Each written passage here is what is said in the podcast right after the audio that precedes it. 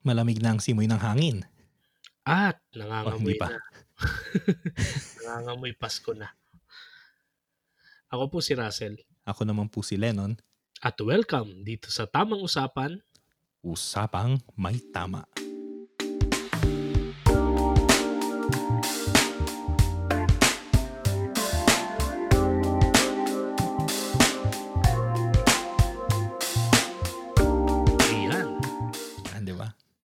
Ang inyong paboritong background noise. Yan ang ating tagline. Oh, ang inyong paboritong background noise sa mga nagkakape, naglalaba, nagtatrabaho, nag-overtime, nagdadasal. Huwag pala. Hindi pala makakatulong to. Ah, noon, Disyembre na, pero bago yon ah nung panahong nire-record ito, ah, two days or three days ago na birthday ng ating kasamang si Lennon. So, happy, happy birthday nun and uh, sana patuloy kang maging masaya at uh, healthy dyan sa Espanya. Thank you. ano na to? ka naman Two weeks after na to lalabas. Kaya ano, Oo, na po kayo bumati. mag ano na lang kayo, magpadala na lang kayo ng mga Ah, tumatanggap po ako. Meron po akong NGO. Pangalan po ay Lennon. Oo. May Gcash ba dyan sa Spain? Hindi, wala. Ang ano ay ano, PayPal. di Zoom. Ah, okay. Ano ba pera ng Spain? Euro ba o what? Peso? Euro. Ah, euro. Mm, dati pesetas. Okay, pesetas. Mhm. Kasi yung peso, peseta, yung meaning niya ay ano eh, weight. So pag sabi mo, anong, weight mo? Kwanto pesas? Ganon. Pero piso building din, di ba? Piso naman ay ano, floor. Ah, floor pala. Oo. Piso. Or pwede mong ano, apartment. Kasi 'di ba sa English ano yun, flat. Oo. So, apartment, piso, flat. I see. Ay, nako. November. ah, tapos na tayo sa ano, no? No Not November. And itong mga panahong to, ano, ano bang significant dito? Ano na, Ah, um, December na to lalabas. So, Yeah. Pasko, simbang gabi, kakanta Adviento. naman tayo ng bibingka. Yeah, Adviento na naman. Pero I think um, sa next ano natin episode, yung Advent special natin. Ah, gawa tayong Advent special. Oo. Well, Sa sige, tingin ko, sige, ano, sige. ano ba magandang pag-usapan? Sa tingin ko nun, gusto kong i-honor yung yung ano, World World Philosophy Day Aha. ah, in its culmination, no, pagtatapos ng Philosophy Month. Meron kang kwento kanina nung ano, before nating i-record to, which is isang malapit na theme sa ano ko, sa student student life ko as a Ay, talaga? philosophy student. Mhm. Tinanong ko yung professor namin si Father Barde. So it's a it's quite an infantile question kasi during the time kapag ano nga kapag ah, freshman ka sophomore ka sa philosophy parang ah, meron kang sense ng shock in a good way na parang all of a sudden you just want to change the world kasi you feel enlightened And after encountering, yun nga, yung ancient philosophers natin, si yung triumvirate na yan, si Socrates, si Platon, tsaka si Aristoteles, especially Plato. After Republic, yung na-encounter na, na-encounter ko yung two-horse chariot ba yun? Ay, oh, two-horse chariot, di ba? Horse chariot. Ah, yeah, yeah, yeah, yeah, yeah. Yung two-horse chariot, yun yung tawag mo dito. Allegory. Oh, yung allegory of the cave kasi is yung allego ah yun yung discourse niya on epistemology and metaphysics eh, Mm. 'di ba? With the conjecture and the yung absolute truth, no? And the truth itself, 'di ba? Yung yung araw, Mm. tapos yung images and everything. Uh, which is na-cover naman natin last. Oo. Episode. Although hindi ko nabigyan ng justice doon sa... Ngayon yung ito naman, yung kay Plato dito, yung allegory ng two-horse chariot is yung discourse ni Plato on ethics. Tama ba? No, kasi ang ang ethics ni Plato, ang sinasabi niya, man is driven by a two-horse chariot. May dalawang ah, may dalawang kabayo sa sa pagkatao natin. mo. so, yung isa doon is yung concupiscible soul and yung irascible soul. No? Ah, kinumpare niya din to bukod sa parang hindi ko sure ah, yung sa mga talagang philo ah, lords or philo gods kung ano ba yung tama. Oh, kasi ba nakikinig si Prof. Joyce, putik, papahiya ako eh. Kinumpare niya rin to yung discussion niya sa ano. Ay, kay Pythagoras yata yun. na Nagkahalo-halo na. Naghalo, ano, basta ancient, basta Grego to. sa ancient philosophy, merong sa Colosseum, di ba, sa Agora. Diba? Samantalang naghahanap ng mga boylet yung mga Athenian philosophers. Nag-observe si... Ay, hindi, sorry, sorry. Naghahanap ng mga boylet yung mga sophists pala. Diba? Sophists kasi yung mga wise men, no? Sophia kasi means wisdom. So, yung mga learned, yung mga ano, they they uh, identify themselves as the wise and the learned. So, sophists. No? Tapos here comes Pythagoras or yung si Plato nagkwento nun. Sabi niya, sa isang agora, sa isang plaza, o plaza na lang para mas maintindihan natin. Sa isang plaza, napansin niya yung ah, tatlong uri ng tao. Mhm. Yung isa ay mangangalakal, merchant, isang sundalo o mandirigma, at uh, yung merchant, wala siyang ibang iniintindi but kumabig. Mm. So, all... Na totoo hanggang ngayon. Oo, di ba? Ganun naman. No? Kaya ang dami natin business eh. Halos lahat nga businessmen na. Eh, isang ang problema nga dito, ah, sa isang article ng Forbes yata eh, parang wala nang ano, timbang ang term na CEO. Hmm? Kasi everyone can be a CEO eh. Basta may Facebook page ka. so, yun. Sino ba CEO natin dito? yung isa CFO. Ang, oo. Ayun, eh, ang nangyari doon eh, sabi niya, these are lovers of gain. Ah, lovers of Mm. gain yan eh. Merchants, Sabi- lovers of gain. Okay. Mm. Then here comes the soldiers, the warriors. Ano to? Paano naman to? Bronze over brain. Mm. Ang alam lang nila is yung ah, to engage in in violence, in Physical, ano. in uh, physical activities. Mhm. Nakalimutan ko yung lover niya. I think it's lover of strength yata o lover of power. I, I forgot. No, uh, I just forgot it. Pero ang point dun is uh, very much anong, anong tawag dito?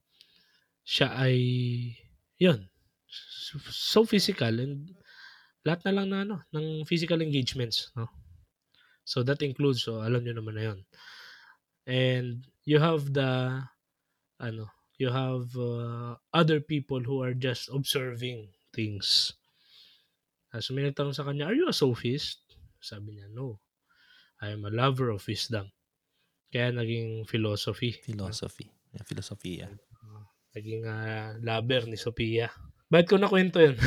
Ang haba ng pasakali ko. Ako muna magdidiskurso. Tapos Yeah, 11 yeah, yeah. susunod na 10 minutes. Going back to Plato, yun nga daw. No? Ah, siguro kinote niya si Pythagoras. Hindi ko sure kung ano, kung sino, who is who, o who, who did who. Pero ah, the point there is, yan, parang nilanguage yun ni Plato. Sabi niya, man is governed. No? Man is, uh, man has two souls. No? Soul, soul not in the Christian sense of a soul. Pero yung, yan, soul yung term niya. Eh, no? So, yung irascible soul, ito yung, ito yata yung merchant. Sana, sana hindi ako mali. yung irascible soul kasi nga irascible appetite no? Ginamit din niya sa ano eh, sa theology sa kon sa philosophy din ni Thomas Aquinas eventually. Irascible soul yun yung hindi ma maapulang desire na laging gutom laging gusto ng something no? to feel it. Kailangan laging nabubusog kaya ano siya irascible. Hindi, hindi nabubusog, hindi na kukontento. So, the merchant in us. Then you have the concupiscible soul. Yung concupiscible, hindi ko na alam. So, si Lena actually, no. Pero yung concupiscible yata is yung ano, yung laging tendency na malagay sa alanganin.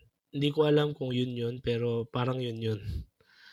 'Di ba? As warriors, 'di ba? Parang yung mga warriors, 'di ba? Lagi nalalagay sa danger. So, yung tendency natin na maging malagay sa ano, sa sitwasyon na ano, alanganin, no?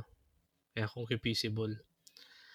And yung philosopher in us, no, should be the human person, the human being na nagda-drive ng chariot, no, na tinatawag ni sa politics ni Plato, yung tinatawag na philosopher king.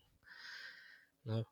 Yung philosopher king, siya yung nag uh, yung philosopher, siya yung nag uh, siya yung nagche-check and balance dun sa sa warrior para hindi niya hindi siya masangkot lagi sa gulo at uh, uh, ma-involve sa sa violence and danger no? To lead the balance no? Strike strike the balance.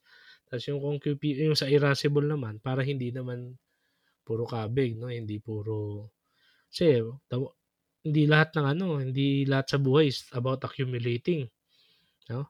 If you accumulate and accumulate then hindi ka nagbibigay wala di ba you'll end up being a trash bag. Kaya may mga taong basura ang ugali. Pero yun ay ano, komentaryo na niya ano yun. Komentaryo na ng tamang usapan-usapang may tama yun. Uh, pagkabig ka ng kabig, pagtanggap ka ng tanggap, para kang basurahan. Kaya may mga taong basura ang ugali. Anyway, nabalik tayo dun. Sa haba ng pasakaling yun, kasi nga kailangan natin ng background and pagbigyan nyo na kami, philosophy month naman nung nire-record namin to. So, dinanong ko yung professor namin, how come na hindi philosophers yung nagiging kings? Kasi alam ko parang merong isang, may frustration yan si Plato eh. Kasi parang meron siya yatang gustong iluklok na hari or parang meron siyang inaay na parang, ah, ito yata yung magiging king. Tapos parang, he just ended up badly. Hindi ko sure kung tama yung chismis. Parang, pero alam ko parang may naalala akong gano'n. The point is, hindi, ano siya, ethically, sa ethics, it only teaches us na reason should govern our appetite, no? Appetite sa pagkain and yung ating tendency to to accumulate things, knowledge, power, influence, pleasure, etc. And yung courage natin na minsan sobrang tapang, sobrang lakas ng loob, nalalagay tayo sa alanganin. Yun yung trabaho ng reason. Pero sa politics, uh, it has been proven to be a bad idea. And you have you have so so so many persons in history who are philosophers themselves or geniuses or brilliant minds ending up as the greatest oppressor of their own people or other people for that matter. Alam niyo yan. Kayo na bahala magano dyan. Uh, who is who, di ba? Ayun, eh, sabi nung professor ko, ang point lang ng kwento na napakahaba, inabot ng 15 minutes, hindi siya pwede. Kasi pag nangyari siya, ma, ano siya, masakit sa ulo. Ayun lang naman. no, hindi ko I-confirm ko lang. Tama naman yung ano mo, Sel. Yung sinabi mo. Um, basahin ko ng verbatim to. Siyempre, di ba? Kailangan nag-ano tayo dito. Ayan, sabi niya. The chariot like uh, allegory of Plato, which appears in the Phaedrus, is a very important part of the Western spiritual and philosophical tradition. Blah, blah, blah. And then sabi niya, the soul is portrayed as a compound of three components a charioteer, reason, and two winged steeds, one white, spiritedness, the irascible element, boldness, and one black, the appetitive element, concupiscence, desire. The goal is to ascend to divine heights.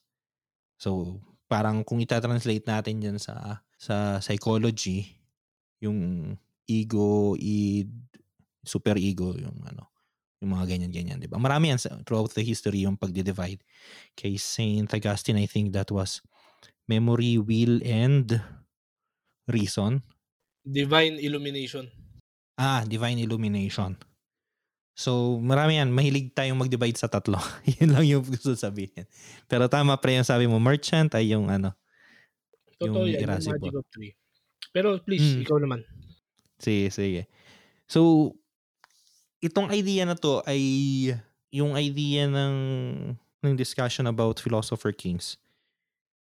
Naisip ko to nung isang araw actually na ewan ko nagbabasa ata ako ng balita o nagbabasa ako ng libro about something about a, a fictional philosopher. Anyways, so umusbong sa isip ko yung idea na parang yung o yung tanong na tama ba si Plato dun sa kanyang kasi sa ano, dito sa Phaedrus sa ano naman to sa Republic yung libro yung dialogue niya yung Republic. Yung idea niya ng philosopher kings. Nung first years tayo nung una, na, una tayo nakapagbasa ng mga introduction to philosophy ng mga libro ewan ko sa iyo Sela pero sa akin nung una ko nabasa yun una ko na-encounter yun philosopher kings. Parang oh shit eh mas may karapatan pala ako na mas may say pala ako sa mga ganito. Kasi may sense naman eh kasi yun nga eh the goal of philosophy is for you to to be critical, to think and to love wisdom, to pursue to do things just out of the love for wisdom and not because of anything else. Walang ulterior motives, di ba? So kung gusto mo ng matino nga naman talagang politiko, dapat yung ganun, yung talagang ano niya, focus niya isa lang. And then I was thinking, I think it's a bad idea. Why? Kasi imagine a philosopher. Ngayon, syempre, ano eh, hindi na naman katulad ng dati na pagka, ay, philosopher, parang pipilahan, tapos ganyan, di ba?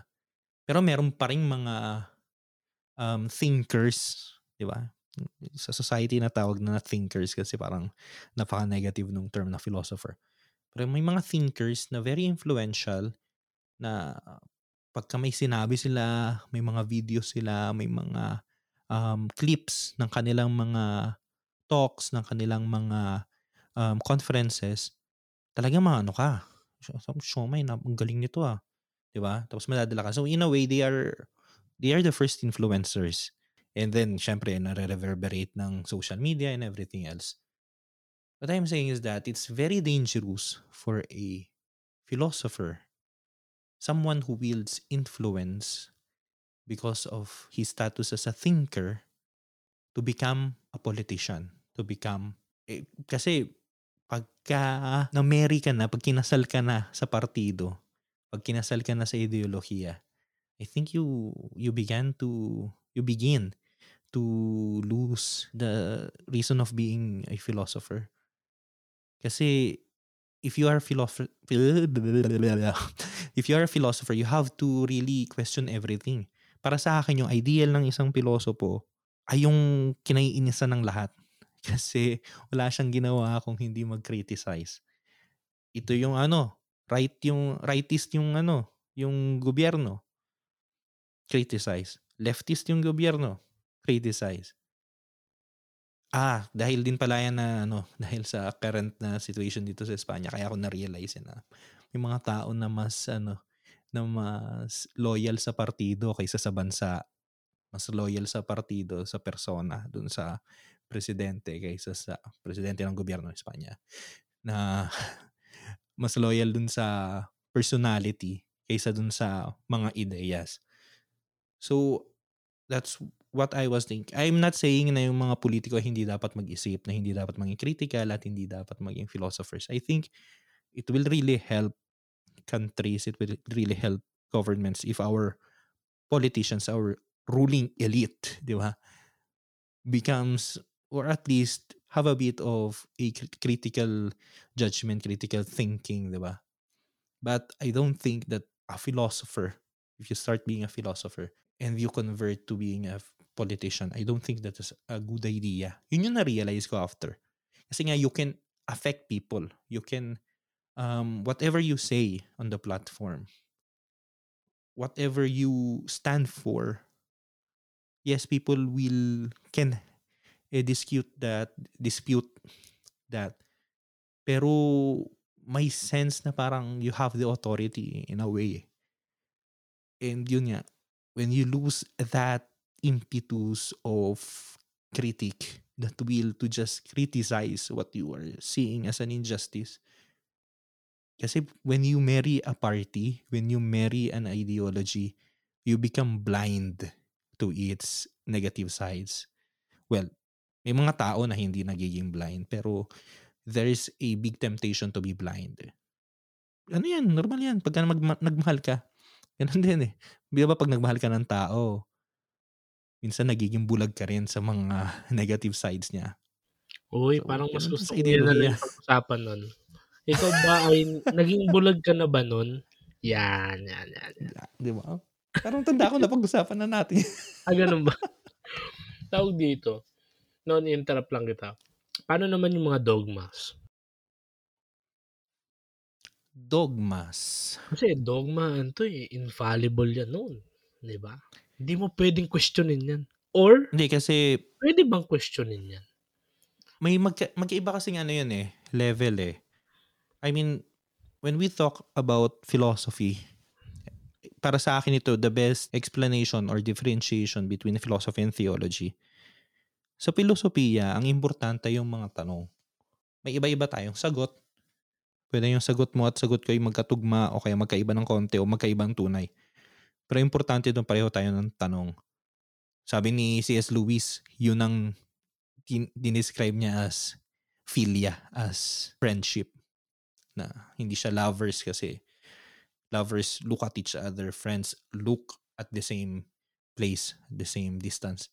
Yun yung ano, yun yung filosofiya. Sa teolohiya, ang mas importante yung sagot. Kasi sa teolohiya, ang movement, sa philosophy kasi ang movement ay galing sa loob eh. Galing sa'yo, palabas. Sa teolohiya, may galing muna sa labas, papunta sa'yo, tapos ikaw lalabas, papunta sa labas. Papunta sa labas, syempre, alam mo, lalabas ka, papunta sa loob. Hmm. so, ganun yung movement sa teolohiya.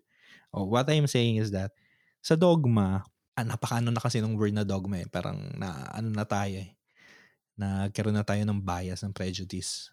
At least sa atin ngayon sa 21st century. Pag narinig natin yung term na dogma.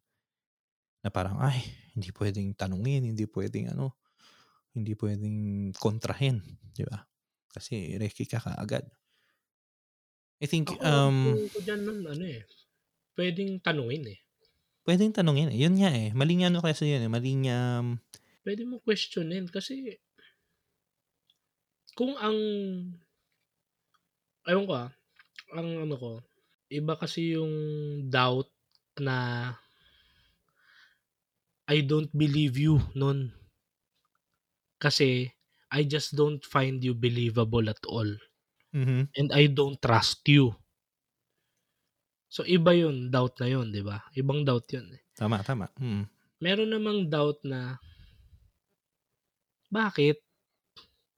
Kasi gusto kong malaman yung totoo.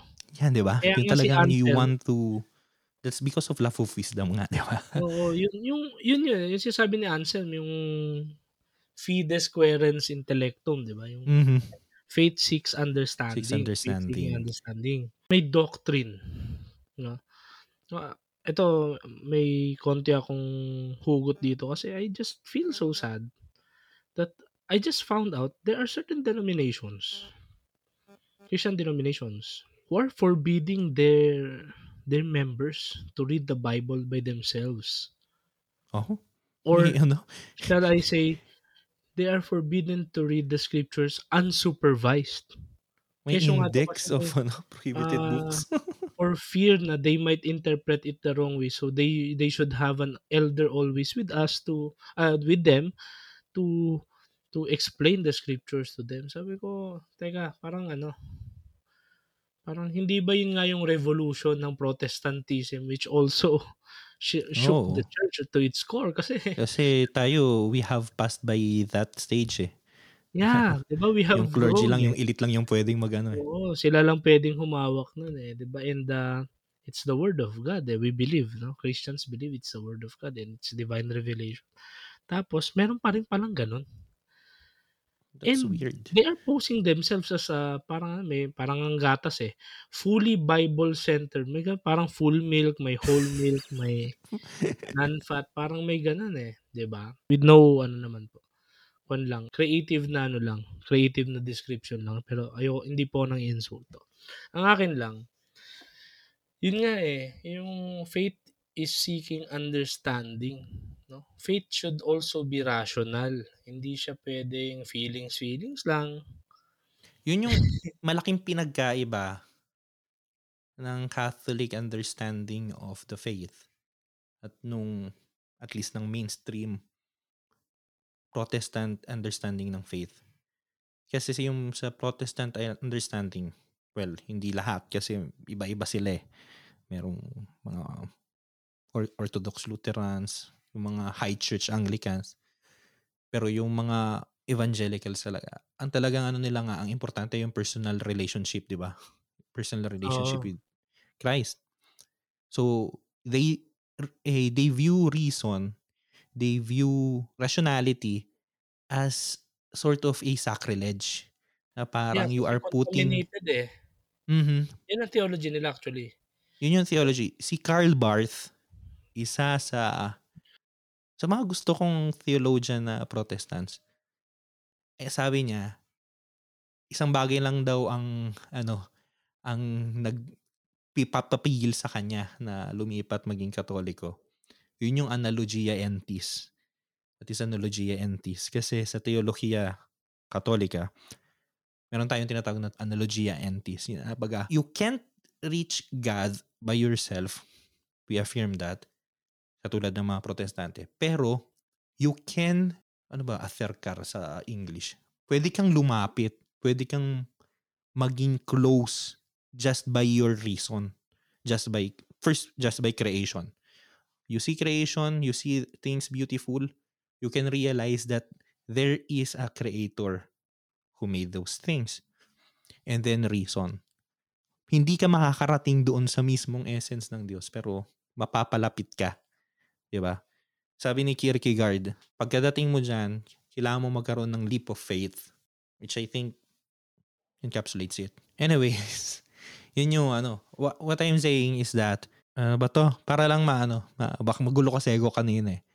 Yung dogma, yung doctrines, hindi kasi yan ano eh, hindi yan umusbong ng ngayon tapos bukas ma, buo na siya.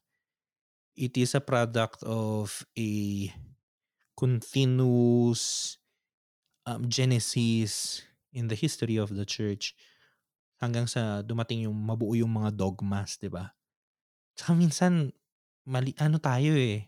We are very liberal sa paggamit ng term eh. I mean, hindi po dogma for, for example yung yung tutol tayo sa divorce halimbawa, hindi yung dogma. That's a byproduct of our belief of our um of our doctrine about the sanctity of marriage. Byproduct yun, hindi yan siya dogma. Kadalasan karamihan ng mga moral doctrines ay hindi dogma in a way. Okay? Linawin ko lang yun. Hindi ko sinasabi na, ay, ibig sabihin, pwede na pala yung hindi gawin. What I'm saying is that hindi yun yung core. Ang core ng Kristyanismo, tama sa ano, sa Christological dogmas. Anong core? First, that Jesus is man and Jesus is God. Full. Hindi nag-oppose yun. Second, that there that, that God is one in three persons. Father, Son, Holy Spirit. Full, pero hindi nag-oppose. And then, yun sabi ko na yung nature. No? Tapos pasok tayo mga Mariological dogma na produkto rin ng Christological dogmas. Mary is the mother of God. Simple fact is that Jesus is God. Yun lang kasimple yun. Hindi siya mother of God dahil sa sarili niyang merits pero dahil kay Kristo. Perpetual virginity. Hindi yun sinabi na minsan kasi nag, nakafocus tayo dun sa idea ng physical virginity. Masyado tayong obsessed dun eh. We don't know. Ang importante nun is the virginity of being in the sense of that, ano yan, kasi may postpartum, prepartum at nung partum. Yung virginity of the heart, of sanctity, tapos yung sa mismong fact, sa mismong event. Di ba? So, nagpunta na tayo sa dogma. Sa susunod na yung usapan na yan. So, what I'm saying, gabalik tayo dun sa usapan natin kanina. Sa nawala tuloy tayo. Ngaling na ano natin, nakarating tayo sa mga dogmas. Yung sinasabi ko kanina sa idea ng philosopher kings nga. Yan, di ba? I think it's a bad idea. And nabanggit mo na nga kanina, Sel, na it was in history, I think may, mali ring pagkaka-applied pero may ilang mga nagtry na i-justify yung kanilang mga rules by this idea of philosopher kings which I don't think that they merit such titles. For example, yung mga absolutist monarchies, yung mga modern politicians na they think that there there should be a a ruling elite, for example. I don't think that's a good application of Plato's Republic. Pero at the same time, I don't believe then uh, it's a good idea that a philosopher becomes a a politician and marries a political party, marries a certain ideology. Kaya nga 'di ba, isa sa mga gusto ko kapag nagbabasa ako ng biographies ng mga philosophers ay yung makita yung evolution ng kanilang thoughts, 'di ba? Merong early Kant, may mga late ano, late Wittgenstein. Yeah. Kasi makikita mo may pagkaiba eh. Ngayon, binagbabasa ko Heidegger, halimbawa. meron din. Heidegger, di ba? Oh, merong 1923 Heidegger yata eh. Oh, parang tama ba? Tapos 60s ba? Inabot ba ng 60s? 1960 si Heidegger. Oh, na, na, na, na Basta alam ko may later Heidegger eh. Parang ganun. Di ba? So, Kasi hindi ano eh, hindi ka, yun yung kinaganda. Patunay na hindi ka married dun sa sa idea mo at the moment.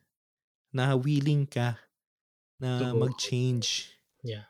Na, kasi, yun nga, ang ano mo lang talaga is the love of wisdom, the search for it. Totoo yan nun. Kasi, during my student date, I really hated egoism eh. Like I hate I hated Ayn Rand. Ayn Rand. yung sino to yung practically every analytical philosopher I hated them all. Bertrand Russell. uh, yung mga ano Thus I was so in love with uh, with Buber, with Levinas. Then secretly I am adoring uh, Camus and uh, Sartre. wow. eh, mga total opposites yun, mga polar na sila. Pero ngayon, na-appreciate ko yung egoism. Tapos, uh, kasi may ethical egoism pala, may psychological egoism. Ang galing, galing lang. Uh, ating ang takeaway ko dyan nun, kasi ano, I think it is because philosophy belongs to to the human race. That's why you cannot be married to it. At some point, you will have to you will be able to approach it. Not everyone will be given the chance. So we can consider ourselves lucky to be able to approach it. At some point, we will be asked to leave that place in order for others to to enter. Na yun yung sa tingin kong part ng mga later later na mga thinkers no? Later Wittgenstein or second Wittgenstein or whatsoever. At some point eh. At some point you cannot hold on to it kasi it, it does not belong to you and you cannot own it it belongs to the human race no and dahil dyan parang alam ko may second tayong topic eh na connected dyan eh. Mm-hmm. nakalimutan ko lang Pero I think it's about relativity ba to? Moral relativity, relativity ba to? Lahat ng mga yung ano. bang diniscuss mo kanina about ano tragedies in the Philippines. Oh, yun ba yun? Oh, I think more on dualism. Di lang siya moral relativity, more on uh, living a dual life. Oh, practically. Oh, yeah, yeah. Kasi it's ano, it's related with philosopher kings pala. Yung sa Philosopher Kings kasi, they, uh, it has to be absolute. Reason governs the appetite and the courage no, or the strength whatsoever. Absolute yan. Kaya may mga naging pasista eh. At may mga pasista pa rin pero hindi ko alam kung saan bahagi ng mundo. Pero surely meron. Kaya ganun. Ang sinasabi lang naman, tingin ko ano, it does not only apply to politics. It also applies to any social convention siguro. Any collective na ano, collective in nature na ano ba tawag dyan? Any human institution. Yan, yun pala. Oh, any human institution. Just like religion. Kapag ang philosopher king, for example, in the person of a priest, when the guy becomes more of a celebrity, yes, hindi naman nare-reduce yung priesthood niya. No. Well, quite the opposite. Eh, reality speaking, dahil sa mga tao, mas na-amplify pa nga eh. Pero sa tingin ko may nako-compromise doon. No, kapag uh, ang bottom line lang, gusto ko lang tumbukin. Nagma-manifest kasi kung ano yung agenda mo. Talaga. Whether it's if it's really the gospel or not. Hmm. Pre, paano yung ano, um, kasi may posible na nakikinig. Then, you can ask the question he or she can ask the question, eh paano yung mga celebrity priests like for example, yung talagang original na celebrity priest si um, Fulton Sheen o kaya ngayon ngayon si Bishop Baron halimbawa. So, what do you think about them? I happen to to read excerpts of Fulton Sheen's works. I have watched several commentaries of Robert Baron on YouTube. I am following him sa Word on Fire. Pero I have never ito lang, ito lang sabi ko, simple sagot lang. I have never observed any hint of them trying to make themselves celebrities. Kumbaga, dahil nga ano siya eh, uh, well, it's a public thing eh. Priesthood is a public thing kasi you have to be the the people's ano eh. You're the people's priest eh, di ba kumbaga? So, you're a priest of God and you're the people's priest. So, ikaw yung ano, negotiator. Yun the best na ano dyan eh. The best na description for me na medyo may theological foundation kasi yung host nga, di ba, is hostage yan eh. Victim yan eh. Kaya nga host siya yan eh. Victim, di ba? Hostage. Hostage of love, victim of love, victim of souls, di ba? Yung mga old literature tungkol kay Christ. Na fun Ikaw fact, yung... hostia ay ano, bad word sa Espanyol. Ah, ganun ba? oh, hindi ko rin alam kung bakit naging ano. Kaya tinatawag namin forma. Ah, okay. Pero yun, tulad nun, di ba? Ah, nawala ako. yung dahil victim. Sa, dahil sa victim nga, no. Negosyador, oh, negosyador ka. Pero what if, hindi ka na negosyador, you no longer negotiate. Ikaw na yung mismong produkto. Ikaw na yung ano, celebrity ka. I have no problems with uh, with the references being ano ba yan bida sa kanilang social media pages and uh, yung quotes nila is uh, ginagawa ng picture kasama ng mukha nila then it's as if yung quote nila is kasing importante na ng uh, mga ano quotes ng mga writers din and mga thinkers and mga saints or whatsoever. Wala problema doon. Problema ko lang yung agenda no. Paano gusto ko lang questionin, yung agenda ba natin? Baka ano, baka ating agenda na, hindi na agenda ni ni Jesus halimbawa. Kasi ang daming mga magagaling mag-interpret ng scriptures, mag-water down or mag-cascade ng doctrine, mag-manifest ng piety. Pero pagdating sa social issues, napaka ano ba tawag? Duwag? napaka-duwag tapos napaka Playing safe. Napaka-ambiguous, napaka-play safe ng statements. No, na parang ah, siguro ano kasi, 'di ba? May mga ganyan eh na huwag tayo Respect. oh, respect, na huwag tayong mahusga kasi ano. Eh ang sinasabi ko lang diyan, uh, I'm so I subscribe with the with that wisdom, with that human wisdom, well, given that we are humans. And knowing the Bible or reading the Bible itself, it teaches us between the lines, no, na we can't always be right and we can't always be wrong. But the wisdom there is in certain discussions, in certain things, in certain matters, we can't both be right and we can't be both wrong. Or we, ano tawag dyan, some point, pag uh, magkaiba tayo ng pananaw o ng perception, one of us will be wrong. One of us will be right. We can't be both right. Di ba? Problema dun sa mga celebrities natin. Lagi sila nasa gitna. na parang ano, in, ano ba, uh, I just like to diagnose or, ayun, tanong nga, rin lang eh. Dahil ba, ano, takot ba tayo maka-offend ng mga followers? Makabawas tayo ng followers, eh, eh, ganun. Yun siguro yung dapat ano, um, makuha ng ng religion sa sa filosofiya. Yung idea na na huwag matakot sa debate. The, in the sense na kasi meron din namang mga religious people na gusto lang talaga makipag-away kaya makipag-debate.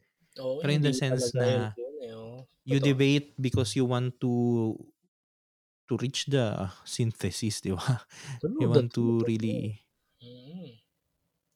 To arrive. unveil, no? unveil the Oh, truth, yeah, di ba? yeah. Yes. One of the wonderful words na totoo na talaga. Aletheia talaga. To unveil. Kasi nga the truth, no? the truth, wisdom, they do not belong to a certain individual or organization eh, or an institution. No matter how old. No? Kaya ang dami nagat kay Richard Rohr eh, kasi kay sinulat siyang libro, sabi niya, even the church has to end. Pinapanood niya akong video eh. Naggawa siya ng parang ano, um, alam mo yung parang diagram ng ano, yung political diagram ng left, right, liberal, ganyan, ganyan. Pero ginawa niya ano, Christian denominations. Tapos, nung bahaging dumating na siya sa mga, maglagay tayo ng mga pangalan ng mga theologians. Si C.S. Lewis, nasa gitna. Sabi niya, kaya gusto siya ng lahat ng tao. Oh, yung sa good. mismong mismong gitna. May, may pure evil, may pure good. Yun ba Mm, yan? Yung, yung alam mo yun, yung ganun, di ba? May, oh, yung may ganun na good tapos um, sa political ano nun ay left, right, economically liberal, tapos ganun economically ko conservative, parang gano'n. Tapos, si Richard Rohr, nilagay niya dun sa ano, di ba, Catholic. Tapos Chaotic. nandun na sa pinaka-left dito. Tapos sabi nung, ano, nung host nung sa video, sabi niya, actually, may, ano, eh, bordering to heretical na. Oo, totoo yan. Napaka-controversial na ni Richard Rohr. Pero thankful ako na encounter ko yung taong yun sa mga libro niya. And sa kanya ko natutunan yung ano eh, stages ng faith eh, na tayo, kahit tayo, we can, ano, we can apply eh, na reading the scriptures, we can see how faith grows and how we as individuals grow in faith. Nagsimula daw yan sa ano eh, yung nakalimutan ko na yung terms na ginamit niya, pero yung mga images like Abraham. First, you receive the call eh. Then, nung medyo established ka na, medyo hardcore ka na. Covenant faith, di ba? Yung kay Moses, parang takot na takot ka. Na kami lang, kami lang to. Tapos, syempre, lumalalim ka, nakakalimot ka na. So, may prophetic faith ka na ngayon. Papaalala ka. Basta ang papunta sa Messianic faith. Tapos sa dulo, doon sinabi niya, even the church has to end. Putik na yan. nice. Uh, uh, personally, na skandalo kasi talaga ako nung narinig. Pero may sense yun, pre, ah. Kasi, may tendency tayo na ano eh, we equate the church with the kingdom of God. May tendency rin naman na extreme na inihiwala yon na parang ah, okay lang walang simbahan, importante yung ano, Yeah. yung personal kong relationship. Pero ang dapat na ano raw yung nasa gitna, na the church is a prefiguration of the kingdom of God.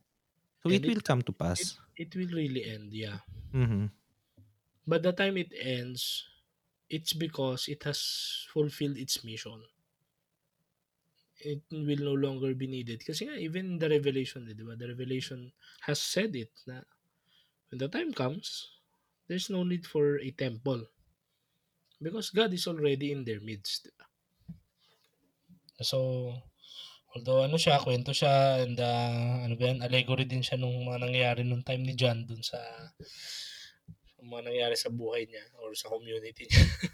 Pero practically, no, it, uh, it also uh, provides an eschatological ano, foundation na every ito, most basic philosophy and theology mula sa isang skilled carpenter Uy.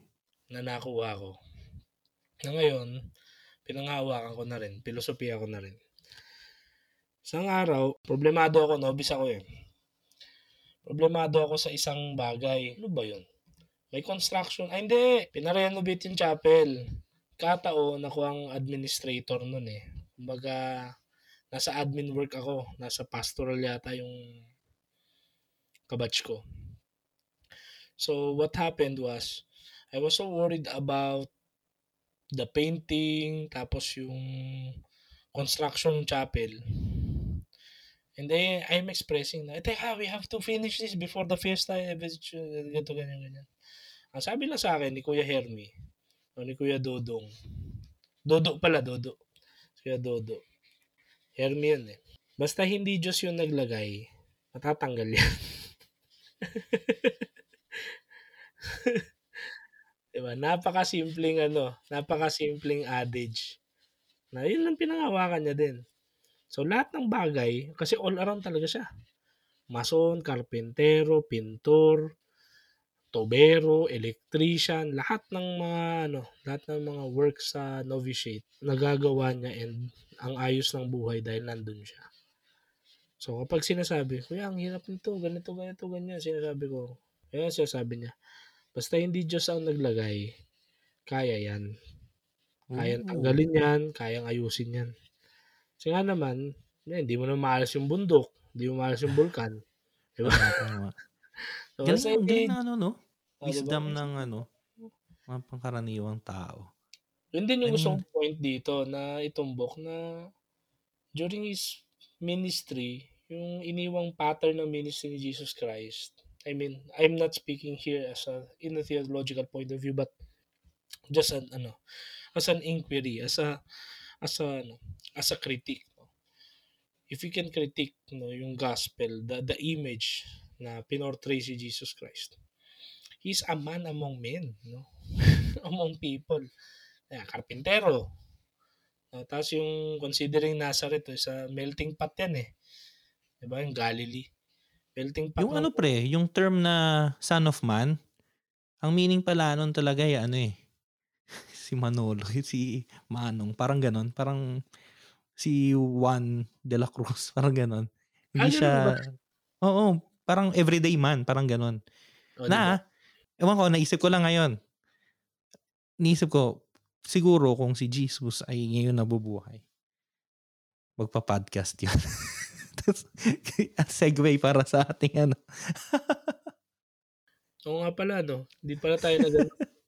Hindi tayo nag-commercial. Oo, commercial. Okay, kape muna kayo, magka-commercial kami. commercial muna tayo. So, hello. Um, yan, bumipiyok pa ako. hello, hello. Nagbibinata. And welcome muli dito sa ano sa usapan natin dito. I hope you're still enjoying and dahil dumating tayo dito sa puntong ito, allow us to to uh, make way for the following announcements. Una, kami ni Lennon ay nag enjoy sa aming well, in a way, naging ah, konektado muli kami sa isa't isa dahil sa Mhm. sa podcast na ito at uh, hangarin din namin na sana nakakonekta kami ulit sa inyo, sa mga kaibigan namin. And paano? Luckily and thankfully, may Zencaster. Zencaster is a very, very easy tool which can really help us to express ourselves freely as in free na malaya ka and free dahil free siya. Kaya if uh, meron kaming plano to create a podcast, it's so easy, super easy to record a podcast with Zencaster. Just have to log in your browser and start recording a high quality podcast right away. Also, you will sound your best. Have you ever worried what you sound like? Ako, personally, maraming beses ako nag-record ng pagkanta ko and yeah. Ha- ako minsan pag nakikinig ako dito, nakikringe pa rin ako eh. Oo, ako, natatawa pa rin ako sa boses ko. Pero, di ba yung point ng podcast na to? Podcast naman, eh, yung kwento man, yung mismo ano naman. And it's all in one. If you have thought about podcasting before and realize that you need a lot of different tools and services, hindi nyo na yan poproblemahin. Wala kayong mga pipindut-pindutin na kung ano-ano. Basta meron kang laptop or desktop, meron kang camera, meron kang microphone or headphone na may built-in na mic, kayang-kaya. With Zencaster's all-in-one podcasting platform, you can create your podcast all in one place and distribute it to Spotify, Apple, and other major destinations. Imagine, ewan ko kung sino nakikinig sa amin sa ibang mga pa, sa platforms. Pero, available ang tamang usapan sa Spotify, sa Apple, at sa Google Podcast, for example. So, yeah. And kung talaga interesado kayo, go to zencaster.com slash pricing and use our code, tamang usapan. And you will get 30% of your first month of any Zencaster paid plan. We want you to have the same experiences we do for all our podcasting and content needs. And it's time. Naghahanap ka ng tempo o sign. This is the yun. time to share your story. Yawn. So use our special link and alam nyo naman din, uh, Nandiyan yan sa description. nasa description. At Yun. nagbabalik kami. Sel, gusto Ayun. kong ano, bumalik dun sa sa dinidiscuss mo kanina about dun sa mga sa tendency ba ng mga ilang celebrity religious or priests na may celebrity status na to be rather playing safe para hindi maka-offend. And naalala ko nga na pag-usapan natin kanina si Bishop Baron. Kanina nakikinig ako ng podcast niya. They're actually discussing about why modern atheism, not the classical one, not hindi yung katulad ng atheism nila nila Sartre, nila um, pero yung mga modern atheism katulad ni Richard Dawkins, mga ganyan. Why is it fo- foolish? So they are debunking that. Which is I think ano eh um yung contrast lang pre. 'Di ba? Merong mga priest celebrities na parang iiwasan nila yung ganun kasi medyo controversial na ano yun eh. Pero kay Bishop Baron parang hindi, we have to discuss this because this is something na gustong marinig ng mga tao. So yun lang, na ano ko lang yun, na yun lang yung observation ko. Masasabi ko dyan, yun ang pinaka-difference eh. These celebrities, they don't want to be disturbed and they do not want to disturb. Which is practically, ano ba yan? Hindi naman against. Practically against, no? Pero uh, it's a very strong word eh. And yung mga celebrities, mahilig sila sa ganyan. Ah, this is very strong word. So, we do not use that kasi we hate to offend people. Na, pero ito naman, talaga very strong naman yung against. Ang point lang is, contrary siguro. Depende Contrary. po ya, kasi kung medyo yung TikTok culture ay leaning sa isang topic, sa isang side, doon din sa isang side na pupunta yung mga tao, yung mga celebrities. Di ba? Ah, yeah. Pare, may gera. Tapos, sa isang side ang TikTok culture, doon na kasi we see it as black and white. Totoo yan. Kaya ako, I, I am appreciating uh, Chomsky. Si Chomsky, meron siyang in-offer na masterclass eh. Nagano siya ngayon? advertise yung masterclass kay Noam Chomsky. Eh, hindi ko siya in-advertise ha, pero kung kung kilala Gusto niyo kung kilala Baka gusto ng ano, mag-advertise sa atin ni Noam Chomsky. Oo. Tumatanggap kami ha. ano yun, na one of our thinkers ng contemporary time natin.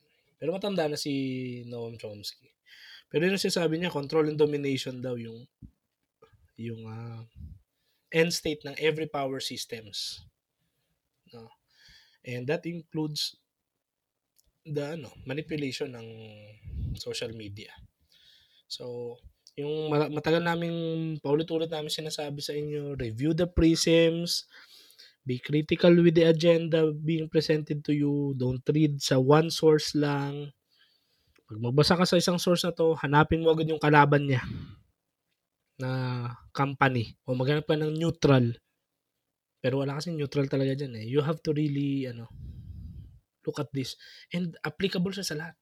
Sa even sa religion, sa sa politics, sa sa ano, sa mga social issues natin, environment, uh, may mga ganun talaga.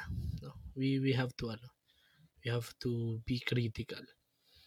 So, kung meron man tayong makukuha dito sa kwentuhan natin, dahil nakisang oras na rin tayo, let us be our own philosopher, kings and queens. Let us govern. No? Reason, reason is, is, is a gift. Hindi siya contaminated. Yun ang theology ng ibang ano eh, mga Protestants eh. Na mula nung kinain daw kasi ni Adan at Eva yung protas. Simulang fall. Mhm. Oo. Yung reason is contaminated na. Although, mind you, may mga hardcore na beliefs na iba daw yung prutas. Yung prutas is image lang yun ng Ah, isang act na sinubo daw ni ni Eve yung prutas na oh may ganong beliefs and talagang ano mind pero. I think ano yan, um may nagsabi rin na parang ganyan daw yung, yung interpretation ni St. John of the Cross. Kasi dun sa Canticle ano nga ba yun? Nakalimutan ko yung Canticle. Pero may mayroon dun kasi ang Espanyol. Living Flame of Love. ay, Ay, hindi. Hindi tama. May canticle si ano, si John Dacos eh. Marami kasi siyang Canticle. eh. Yung isa, yung inaral, nagsulat ako nun eh. Um, meron doon kasing Kalimutan verse, sabi sa? Espanyol, sa original. Ah, spiritual Di- canticle. spiritual canticle. Sabi doon sa verse, sa Espanyol sabi, Debajo del árbol donde tu madre fue violada, under the tree where your mother was violated. So parang ang sabi nila, ah, ang interpretation niyan kasi yun yung first scene under the tree of knowledge. Yan, yan, di ba? Segway lang. Yeah, and uh, uh, pag-usapan din natin yan sa ibang usapan. Why everything has to be sexual na ngayon? Grabe. Ang lala. Nabasa mo Ang- na ba yung kwan, pre? Yung history of sexuality ni, ano, ni Foucault? Hindi pa. sige, ano, paano lang to, pa, patikim, pero pwede natin pag-usapan. Magandang, ano, naging ah, pag-usapan. Ang sinasabi doon ni Foucault ay yung sexuality simula pa noon, simula pa medieval ages, simula pa noong classical ages. Parang it's a form of something to hold on power. So, pagka may alam ka sa sexual fact about sa kapitbahay mo, sa kaibigan mo, parang may hawak ka sa kanila. May power ka over them. Then, it's a taboo socially. Tapos ngayon, I think, ito hindi na to kay Foucault, akin na to. ngayon, parang nagkakaroon ng ano, inverse. Parang nagiging ano na, lahat ay sexualized. And mas may power na yon. Oo. Di ba? Parang, Totoo. Totoo. sabi And nga, saan ba namin ano yun? Subject yun. Nakalimutan ko eh, sa theology rin yan. As human beings, everything that that concerns us is sexed in a way na may now influensyahan yun ng ating ano ng ating being human persons being a sexual being 'di ba Yeah, Ang daming being pero hindi dapat lahat ay sexualized so iba yung sexed with ed sa Yeah. sexualized Which is dignified. Mhm. Kumbaga human, humanized yung sexed. Yung sexualized, best and most practical example, regardless of gender anong orientation, posting or videoing, videoing, may word ng videoing. Videoing. taking pictures of yourself or taking photos or videos of oneself part, partially naked. Mga thirst traps, di ba? Sa social media. Thirst trap ba tawag doon? Practically, mag-post ka ng ano, ng witty comment or witty remark or tawag mo dyan, philosophical adage or Bible verse.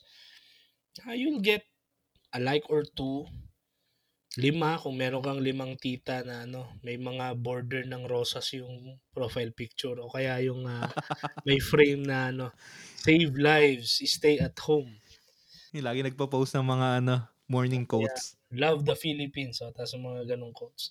Anyway, um, pero mag-post ka ng beach body. Uh, you in your, tawag dyan, sexy outfit. Whether you're a man or a woman, ay mas marami kang ano, mas marami kang likes eh. Di ba? Everything has to be sexualized na ngayon.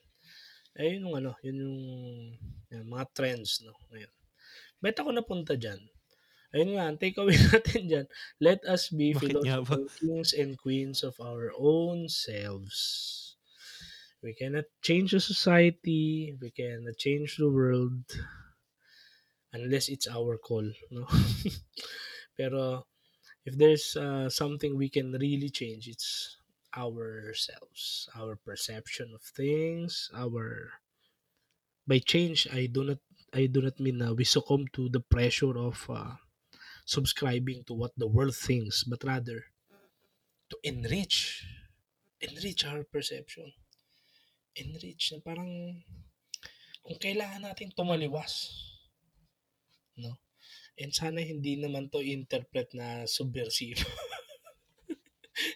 pero kung mag Matagal na tayo, tayo na tag. Kung, mas, kung may subversive ang pananaw nila sa'yo, pero yung, yung, yung, pinaka-sincero, pinaka makatotohanan na na intention natin to to know the truth and to live in that truth diba yung it's a, ako personal challenge sa akin yun na yun ang aking ano doon uh, kaya nga suggestment ko eh since marami naman tayong time to ano doom scroll eh you follow also yung ako ang isa sa pambalance ko sa doom scrolling is ano, you follow not only the pages you share same beliefs. You also follow yung mga akala mo toxic pero basahin mo kung toxic talaga o critical thinker. Kasi sabi ko sa iyo, hindi naman talaga ano. Hindi naman lahat kaparehas natin mag-isip. And some point, magiging mali tayo, tama sila. Some point, tama tayo, mali sila. Ayun na rin, yun na rin ang suggestment ko. Nun. Siguro just to resume, anong tawag nun? Um, resume kasi parang, ya, ano, i-synthesize, yun yung term. Just to synthesize, itong ating mga pinag-usapan ngayong, ito, para sa episode na to, we've gone through the idea of the philosopher kings, queens, and the idea of priest celebrities and marami pa. Dami nating pinag-usapan ngayon eh. Pero ang punot dulo lang nito is that um, we should not be married to a single idea, a single ideology. Kasi nga, yun nga eh, pagka na-married ka sa isang idea, naging ideology siya. And then you become blind to anything else, 'di ba? Or inversely naman, yung pag-usapan natin sa priests, um, celebrities, when you began to feel, I don't think na consciously na itong mga uh, tao ay parang yung ang fino-focus nila yung sarili lang nila. Pero I think that's a byproduct of the concern na hindi maka-offend we are living in a, sabi ng isang author, uh, Espanyol, ang generation daw na to ay ano, Generación de cristal. We are a generation of crystals. Madaling mabasag, madaling ma-offend sa lahat ng bagay. So what I'm saying is that debate is healthy. As long as it's a debate na there's respect. Pero it's healthy. We do not have to fear for it. We do not have to cower and say na hindi out of respect, out of love. Uh, we just understand each other. Yeah, we should understand each other. But don't be afraid to say your truth, to say your beliefs, to say what you think. And the other person will also say what he thinks, what she or he thinks and feels and believes in. And at the end of the day, hindi nyo kailangan magkasundo ka, kaagad na, okay, ako yung tama, ikaw yung mali, o ikaw yung tama, ako yung mali. Pero at least you have shared to each other. Di ba? That's dialogue. That's the real idea of dialogue eh. So do not fear debate. Okay? And at the end of the day, eh, tama si Russell eh. Hindi pwedeng pareho tayong tama. Hindi pwedeng ang truth ay magko-contradict sa sarili niya na pag sinabi ko na ang bilog ay square at sinabi mo ang square ay hindi bilog, ay tama yun pareho. hindi yun pwede.